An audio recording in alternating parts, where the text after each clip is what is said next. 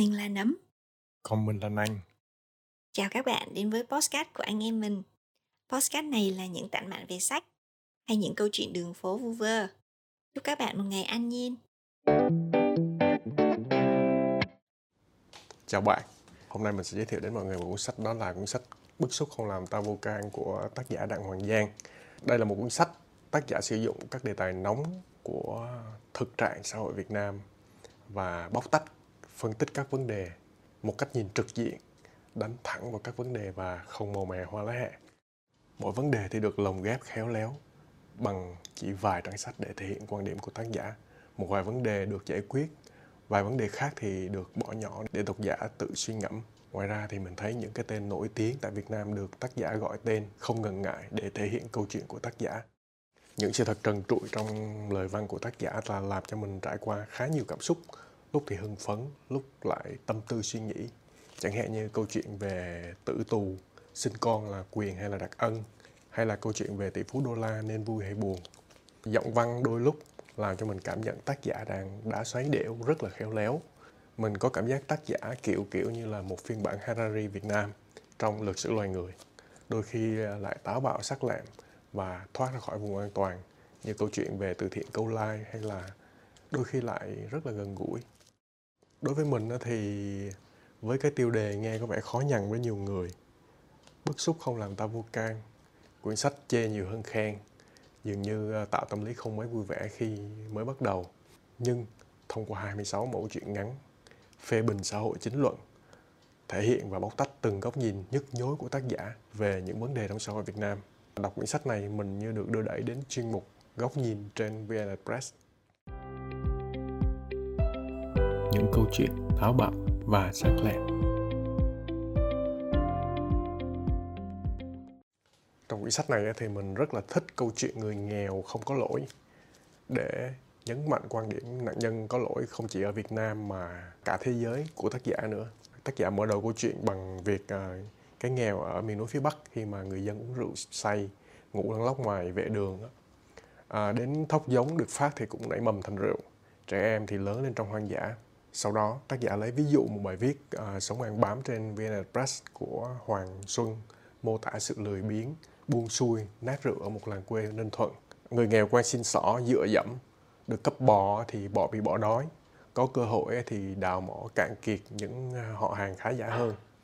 Và tác giả bắt đầu giải quyết vấn đề bằng cách là phân tích tâm lý của người nghèo người nghèo thì phải chịu mức độ stress cao hơn theo thời gian dễ dẫn đến stress mãn tính mình thích những cái lý giải này bởi vì um, con người khi chưa thoát được guồng mưu sinh thì chúng ta vẫn nằm ở cái mức thấp nhất của tháp nhu cầu Maslow. Đó là những nhu cầu cơ bản chẳng hạn như là ăn thức ăn nước uống nơi trú ngụ tình dục bài tiết thở và nghỉ ngơi. Thì khi mà không có thoát khỏi cái tầng thứ nhất của tháp nhu cầu Maslow thì chúng ta không thể đòi hỏi con người có thể à, ăn sạch ở sạch nè lịch sự nơi đông người hay là những cái hành vi mà theo chúng ta là à, trong cuộc sống hiện đại không nên có. Sách cũng có đề cập đến tâm lý đám đông và sự vận hành của nó. Đây là nguyên nhân cho sự cuồng nộ đập phá quá khích của đám đông cho một số vấn đề của xã hội. Hay là câu chuyện khác về người việt. Sau khi bỏ cái mát nghèo thì à, vào các cái khu nghỉ dưỡng resort cao cấp vẫn chen lấn nhau à, lấy đồ ăn theo tác giả thì là đó là những cái thói quen giữ từ cái thời bao cấp tới bây giờ, hay là câu chuyện công nhân Thái Nguyên xô sát nhau ở nhà máy Samsung, câu chuyện à, thanh niên Nghệ An đánh những kẻ trộm chó, người Đồng Nai thì hôi bia. Mà tác giả cho rằng là không hề có quan điểm xã hội hay là mục đích chính trị nào cả. Họ chỉ phá phách một cách vô phương hướng và vô nghĩa. Họ không giống những đám đông của cái thời kỳ năm 1945 những con người được vận động tham gia cách mạng và để xây dựng một ý thức hệ vững chắc vì nước, vì dân có những câu chuyện khác chẳng hạn như câu chuyện 3 tỷ lít bia, 5 triệu con chó hay là 500 ngàn ấn đền trần được tác giả bày tỏ việc không biết từ bao giờ người Việt có thói quen đó là lấy khoái cảm từ việc tự sĩ vả bản thân mình. À, đó là một dấu chấm hỏi cho rất là nhiều suy ngẫm của độc giả khi mà đọc cuốn sách này mình xin trích dẫn một đoạn của tác giả trong cuốn sách này. Mình nghĩ là rất là hay. Đó là sự lộn xộn nhất nhát ở Việt Nam thì gắn liền với mức phát triển kinh tế của chúng ta. Nhưng không phải là đặc thù việc các nước đang phát triển khác thì cũng lộn xộn, bụi bặm, thiếu quy củ y như vậy. Cũng khó mà yêu cầu những người nghèo đang vật lộn hàng ngày phải lịch sự, đi nhẹ nói khẽ và nhường nhịn những người xung quanh. Đó là những điều mình rất là thích về cuốn sách này. Những câu chuyện mà mình không đồng quan điểm với tác giả. Những chương đầu mình rất là thích vì tư duy phản biện của tác giả thể hiện rất là rõ trong từng chủ đề khác nhau. Tuy nhiên, sau khi mình đọc xong thì mình có cảm giác các chương sau, mình nghĩ là chưa giải quyết ổn thỏa các cái vấn đề mà tác giả đã nêu ra. Mình có cảm giác tác giả có vẻ như là có thành kiến một số vấn đề của xã hội. Đâu đó thì mình vẫn thấy có sự phân biệt chứ không phải là phản biện. Đó là cảm nhận của cá nhân mình. Chẳng hạn như là câu chuyện mà mình thực sự không thích, đó là tác giả có đề cập về mối kinh hoàng của nhiều gia đình trong những hiểm họa bất ngờ khi cho khi gửi con đi du học.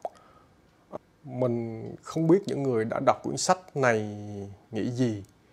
Ban đầu thì mình nghĩ tác giả có một ngụ ý nào đó và đã cố gắng đọc đi đọc lại nhiều lần để phân tích luận điểm của tác giả. Tuy nhiên mình nghĩ rằng những điều này theo quan điểm của mình là không đúng. Chẳng hạn như là tác giả nói về sự lệch lạc trong suy nghĩ bằng những cái ví dụ. Ví dụ như là à, một nữ du học sinh thì đấu tranh với bất công trong xã hội hay là chuyện cô gái báo tin cho bố mẹ mình là đã tới khu ổ chuột ở châu phi để làm từ thiện?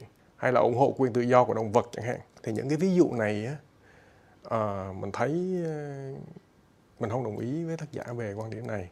Ở Việt Nam thì đã có những cái luật liên quan tới cấm giết hại động vật trước mặt đồng loại của chúng và mình ủng hộ và yêu những bạn à, bảo vệ tự do cho động vật. Hay là câu chuyện đó là tác giả nói về việc ờ, học những ngành vô dụng không chịu lập gia đình hay là không nghe theo lời bố mẹ thực sự những quan điểm này là định kiến và cứng nhắc. Mình không thích tẹo nào. À, tại sao tác giả không dùng tư duy phản biện trong câu chuyện này để thử đặt mình vào phía du học sinh xem là tại sao những du học sinh họ đó họ lại nghĩ như vậy? Mình nghĩ rằng họ có lý do để làm như vậy. À, một câu chuyện khác mình không đồng ý với tác giả đó là câu chuyện về sách self help mình không đồng ý quan điểm này vì mình nghĩ là mỗi cuốn sách self help đều sẽ phù hợp và cần cho một đối tượng độc giả nào đó vì xuất phát điểm về nhận thức giáo dục và môi trường của mỗi người là rất khác nhau. Chưa nói đến là mỗi người hướng nội hướng ngoại à, có bộ não và suy nghĩ hoàn toàn khác nhau. Ngoài ra xuất phát điểm về nhận thức của mỗi người khác nhau là vì thứ nhất chúng ta sinh ra trong gia đình chúng ta đâu có được lựa chọn là môi trường giáo dục hay là môi trường à, giàu hay nghèo. Đó là quan điểm của cá nhân mình.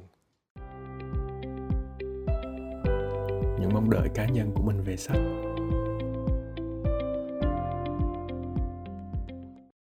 Sau khi đọc xong quyển sách này thì mình đã hy vọng một chương cuối để tác giả bỏ ngỏ cho độc giả tự suy nghĩ về những vấn đề trong xã hội Việt Nam mà tác giả đã thể hiện trong cuốn sách này, thay cho giới thiệu tác giả để nói về việc con người đã tạo ra một xã hội nó phức tạp như thế nào và các vấn đề trong xã hội đều có nguyên nhân gốc rễ của nó hết. Mỗi quốc gia đều có những vấn đề khác nhau và có những vấn đề riêng của nó. Chính vì chủ nghĩa dân tộc nó làm cho thế giới này khó phẳng hơn và vì ai cũng nghĩ dân tộc mình là thượng đẳng cho nên những vấn đề chung toàn cầu sẽ không giải quyết được. À, một số vấn đề cần mở ra thì sẽ thú vị hơn. Và đương nhiên à, đây cũng chỉ là quan điểm cá nhân của mình. Một chút thông tin về sách.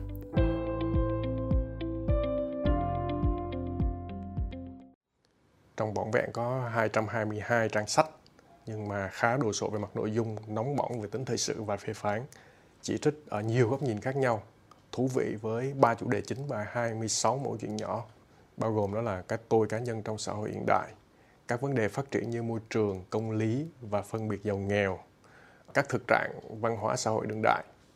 Mình thấy cuốn sách này chú Giang đã thành công và đã hoàn thành tốt vai trò của một nhà phê bình xã hội. Cuốn sách thực sự là gây nhiều tò mò và tranh cãi. À, và đương nhiên khi mà bạn đọc cuốn sách này thì tư duy phản biện và văn hóa tranh luận của bạn sẽ được kích hoạt để phản ứng lại các vấn đề của tác giả. Đây là một cuốn sách à, hay gần gũi với đời sống của người Việt và bạn nên đọc nó. Tuy nhiên hãy đọc với một tâm lý cầu thị và xây dựng để phản biện với góc nhìn của bạn nhằm rút ra những cái bài học cho bản thân mình và mình nghĩ mỗi cá nhân thay đổi tích cực đó chính là tiền đề cho một xã hội tốt đẹp. Tập podcast này đến đây là hết rồi. Mình hy vọng là những gì mình vừa mới giới thiệu sẽ giúp bạn có thêm thông tin trong việc lựa chọn sách, nấm nành hiện có cả phiên bản trên YouTube. Bạn có thể tìm kiếm với từ khóa nấm nành, bức xúc không làm ta vô can để xem phiên bản trên YouTube nhé. Chào tạm biệt và hẹn gặp lại trong các tập podcast kế tiếp.